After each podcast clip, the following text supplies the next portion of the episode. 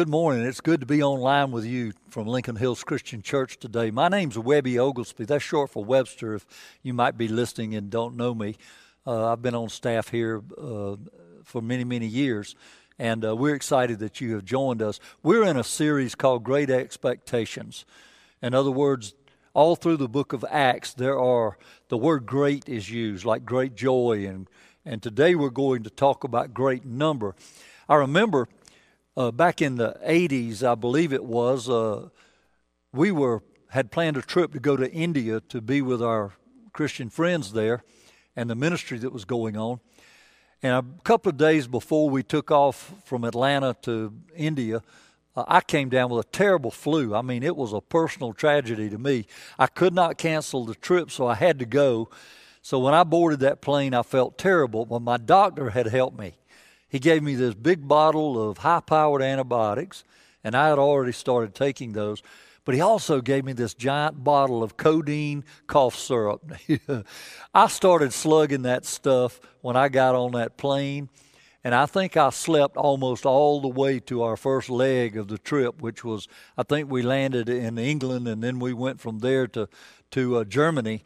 And uh, I did feel well enough to go get a German hot dog downtown in Frank- Frankfurt, Germany on that trip. But 56 hours later, we got to our hotel in, in uh, India. And uh, it, it was a great trip, but I still felt awful. And we had to jump into our suits and ties and go to a church meeting that evening. A welcoming party was there for us. And there were a great number of Indians that showed up for that worship service. Then they took us downstairs and fed us from what they called a, a fast food restaurant. It was actually Water Buffalo. And you know how I felt? I didn't want to eat anything. So I prayed that missionary prayer Lord, help me get it down and keep it down. but the next day, I was scheduled to go up in the mountains to Vagamon Christian Church. So six of us were in a van and we started down in the city where the smog and stuff's terrible. And I still felt awful. But when we started up into the mountains, I stuck my head out of the window. We didn't have air conditioning anyway. And I started to drink in that cold mountain air. And I'm going to tell you something. Between God and that codeine medicine the doctor gave me, I felt wonderful. And that was the end of my flu uh, on that trip. Everything went great from then on. The thing that impressed me, though, when we got up into Vagamon, there was a great number of people there. The building was packed, and uh, with children and adults, and people outside watching in the doors and and the windows. And I was amazed because many of those people walked about three hours through the jungles now, we took a three hour van ride up there, but they walked with their kids, some of them little kids. And when that was over, which was a three hour worship service, they had to walk back home. you know, I was so inspired by the ability of these people to want to worship Jesus that badly that they would spend that time walking through a treacherous jungle just to hear the Word of God and to worship with other Christians. Some nights, back then, we could do street meetings. We had thousands of people show up. I would estimate that one time down in Pampa Valley, where there was a river, I guess uh, when, when you looked out, you couldn't see the jungle sometimes for the number of people that were there.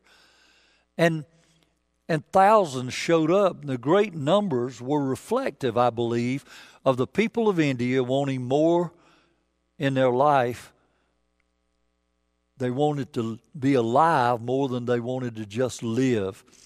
I, I was coming to the church this week and I heard a song on Christian radio by MercyMe. Say I won't. If you want to get a good song, go, go buy that one or listen to it. And it starts like this Today it all begins. I'm seeing my life for the very first time through a different lens. Yesterday, I didn't understand. I love this line driving 35 with a rocket inside. Didn't know what I had. While I've been waiting to live, my life's been waiting on me. I'm going to run. No, I'm going to fly. I'm going to know what it means to live and not just be alive. See, I'm afraid sometimes we Christians, we just We just want to live, and we're we don't we're not really alive. We're letting life dictate how we live. And so, what do we expect from Jesus and expect from our relationship with Him? Now, it's true. God, God cares about every individual that they discover how to really live. He even promises through Jesus abundant life. But I know He cares about the great number who are just living, who are lost, who do not know Jesus. They're not really alive. They're like the walking dead because they're dead spiritually inside. Listen, what does a great number really mean when you think about that?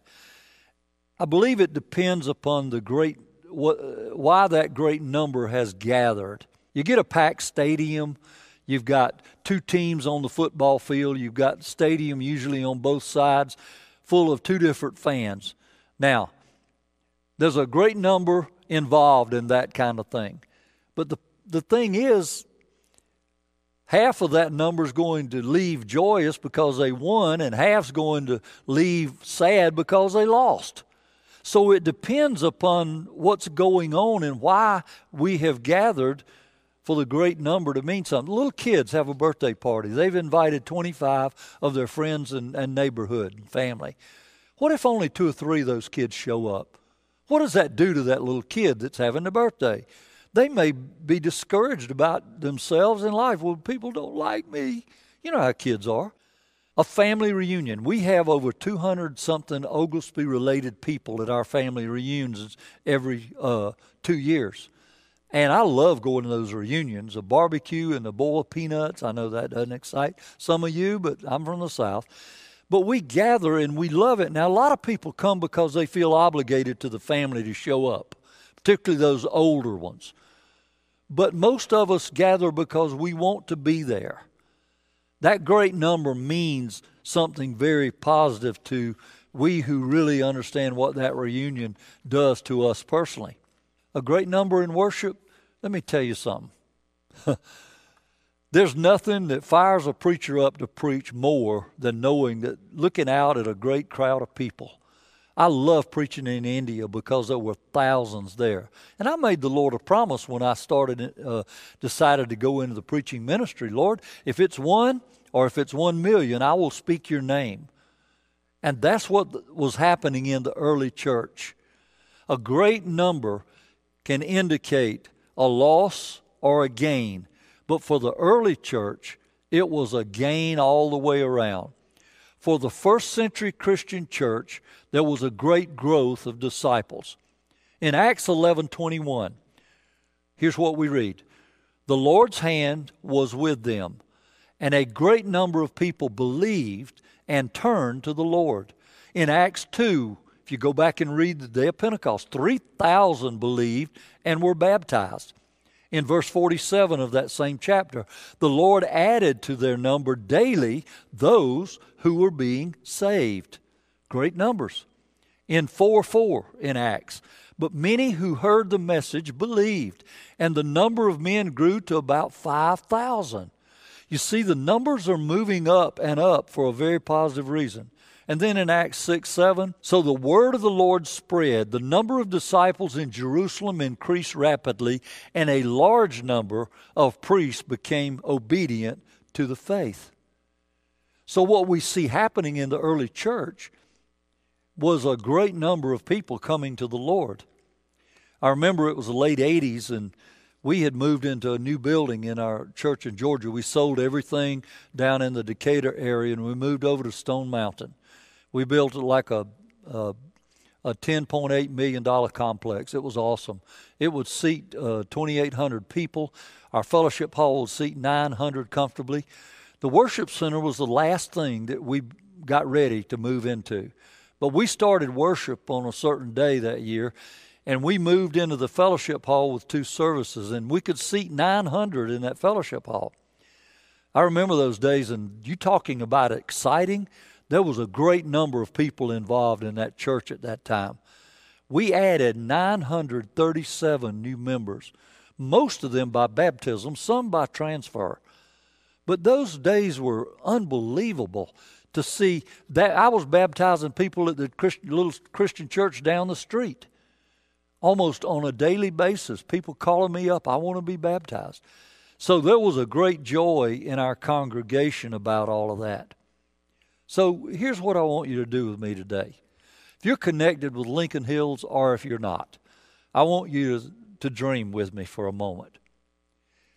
You, you can even close your eyes if you're in, in this worship time and, and think about it, or just imagine it with your eyes open, but dream with me. What if, what if we were to have uh, over 500 people in our two services, 9 o'clock and 10.30 every Sunday, and we would have to put out chairs and maybe go a little over 500 in two services. That means we would have a thousand people plus in worship every Lord's Day. I don't know about you, but I think that would change our church family, that would change our community, and that would change the look of the kingdom of Jesus in this part of the world. And look how much more we could do for missionaries, let's say to speak. Uh, it would be phenomenal. But let me ask you a question about that. Does that scare you? Does it scare you as a disciple of Jesus that we would be over a thousand people on any Sunday in this worship center? What, what if this happened? Dream a little more with me. What if every Sunday we were baptizing people in our baptistry, 25 at a time? I just picked a random number. Let's say anywhere from 15 to 35 people were being baptized every Sunday what do you think that would do? Does that does that encourage you at all? I would say it would be like a, a unbelievable revival, not only in this church but in other churches in this community. We are called to make disciples. You see, this dream that I've just talked about and had you dream with me could be a reality. I don't doubt it one bit. Guys, I've seen it happen. Uh, there have been times, even in this church family, where I have baptized 25 people at one time. What a phenomenal thing that was in this congregation. It was a shot in the arm. Listen, it is a great key to getting a great number when we do what God's asked us to do. And you know what the key that is mentioned in Acts 11 is? That verse 21. And here it is the Lord's hand was on them. So you got to ask, chapter 11, where was this great revival happening? Where were all these people living? Well, they were living in a city maybe like Louisville or Indianapolis or Atlanta. You know where they were this was happening? It was in a Gentile city by the name of Antioch. Antioch was one of the most paganistic places on the face of the earth. It was the third largest city in the Roman Empire. They worshiped fertility goddesses.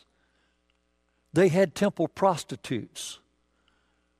Paganism, immoral actions, and light, the life of the people were unbelievable. But yet there was a great revival, and a great number of people came to the Lord in that city, in that place. See, here, here's the thing, guys. You can turn people to some kind of personality like a famous preacher on TV without the hand of the Lord. You can turn people to a social club without the hand of the Lord. You can even turn people to a church that's doing a lot of great things for the community without the hand of the Lord. You can turn people to an institution without the hand of the Lord, some kind of entity. But let me tell you what you can't do. You can't turn people to the Lord without the hand of the Lord. You see, the Holy Spirit, through His Word, convicts the soul, convicts the person moves that person by faith to repent of their sins and be baptized into Jesus.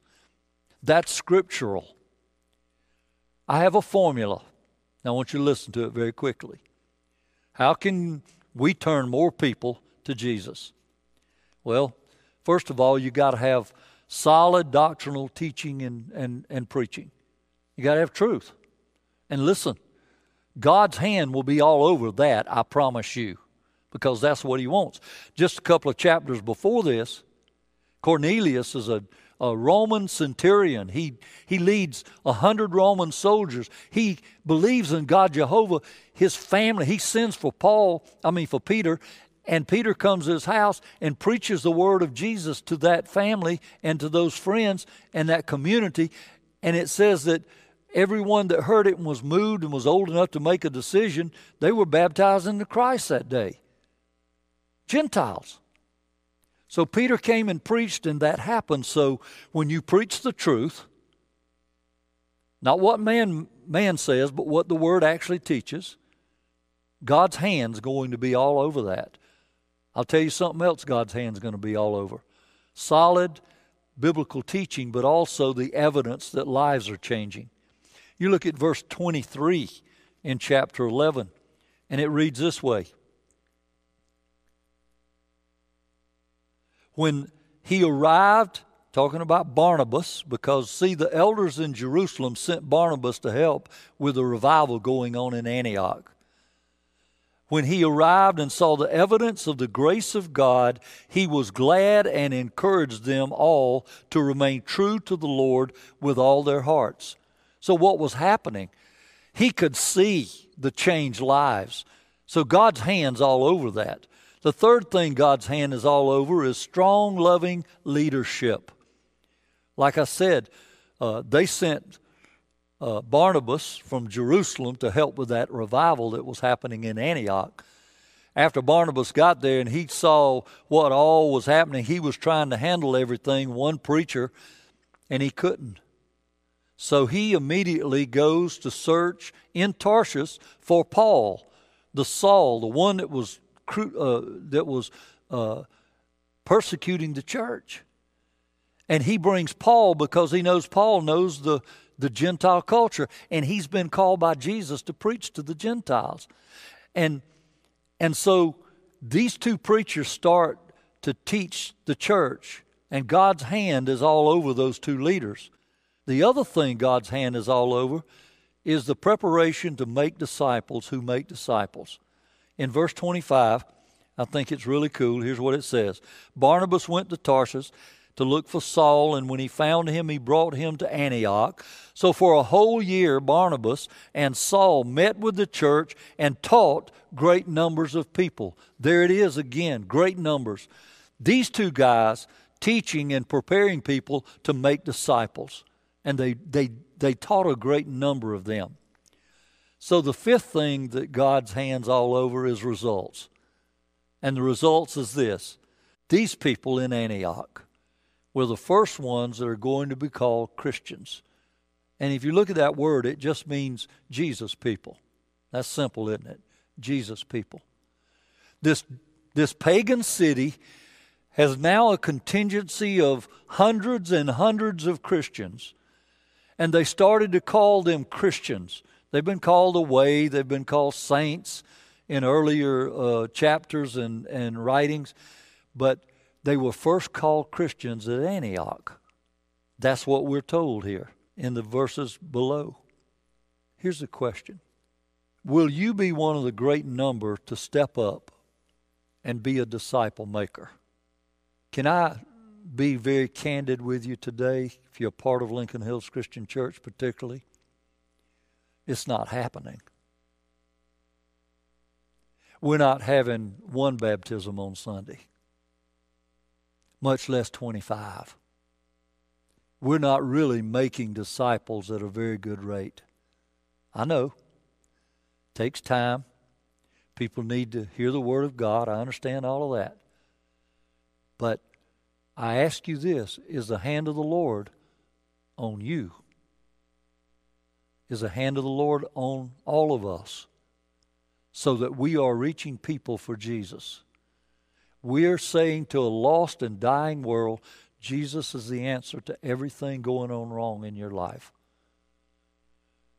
See, that great number can be that a great number are lost and they're going to stay lost. That's negative.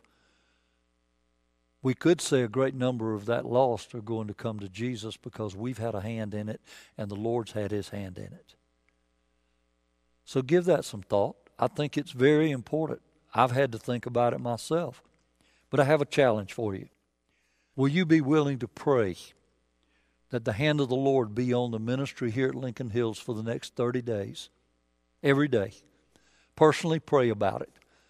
And will you start coming to our monthly prayer meeting? And I know what you're saying. We have a family, we have kids, we can't go there. We, we got so many other things going on. Let me tell you how you can do it. One month, the husband will go, the dad, to the prayer meeting, and the mom will keep the kids. The next month, mom will go and he will keep the kids. That's an easy fix for that. See, we can come up with a million excuses not to be praying about what Jesus needs to do in this community. But until we pray for the hand of the Lord to be all over everything we're doing and us being involved in it, just to say it again, it ain't going to happen. So when you think about a great number from now on, you think about how we could reach a great number of people in this county and across the world because we're willing to make disciples that make disciples. Let's pray together. Father, we thank you so much for loving us. Uh, we know, Lord, that uh, you care about us inside and out, and, and you are with us. And we pray for your blessing, Lord, that your hand will be all over each individual that claims Jesus that you will burden us and challenge us to be a disciple maker, to talk to our friends, our neighbors, our co-workers, our family about Jesus. Father, we know that we live in a hard time. There's a lot of great, uh, great numbers of things happening, if you want to use that, Lord, that are very negative in our culture and across the world. There's not a lot of peace, Lord. Jesus said, I give you peace and I give you my peace. So, Lord, help us to give you our prayer, our time, so that we will know your peace inside and that circumstances will not determine who we are. In Jesus' name we pray. Amen.